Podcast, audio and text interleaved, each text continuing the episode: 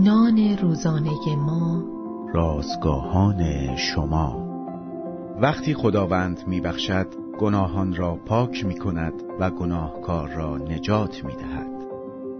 روز 29 از شماره اول نان روزانه ما مسیحیان لانه خرگوشی عنوان و لوقا باب 19 آیات یک تا ده متن امروز ما از کلام خداست.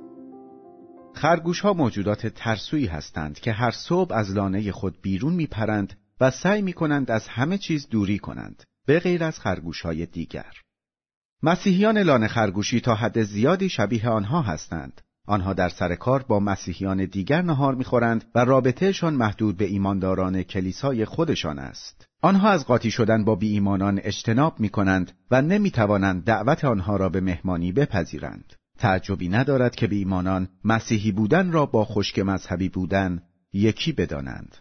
چنین چیزی درباره عیسی معنایی ندارد. در واقع او خودش را به منزل شخصی به نام زکی که یک باجگیر بدنام بود دعوت کرد. سازگاری او با افراد بدنام سبب شد که لقب دوست باجگیران و گناهکاران را بگیرد.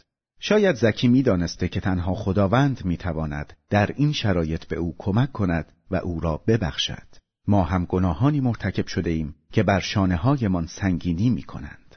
شاید ما هم این احساس داوود را داشته باشیم که می‌گوید دست خداوند روز و شب بر او سنگینی می کرد.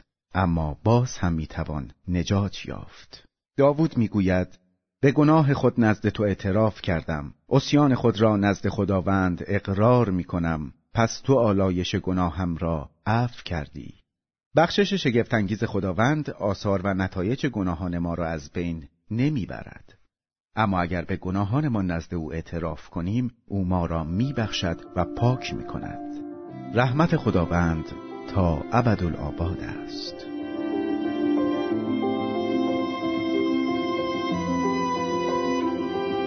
کلیه حقوق متن این اثر متعلق به انتشارات جهان ادبیات مسیحی است.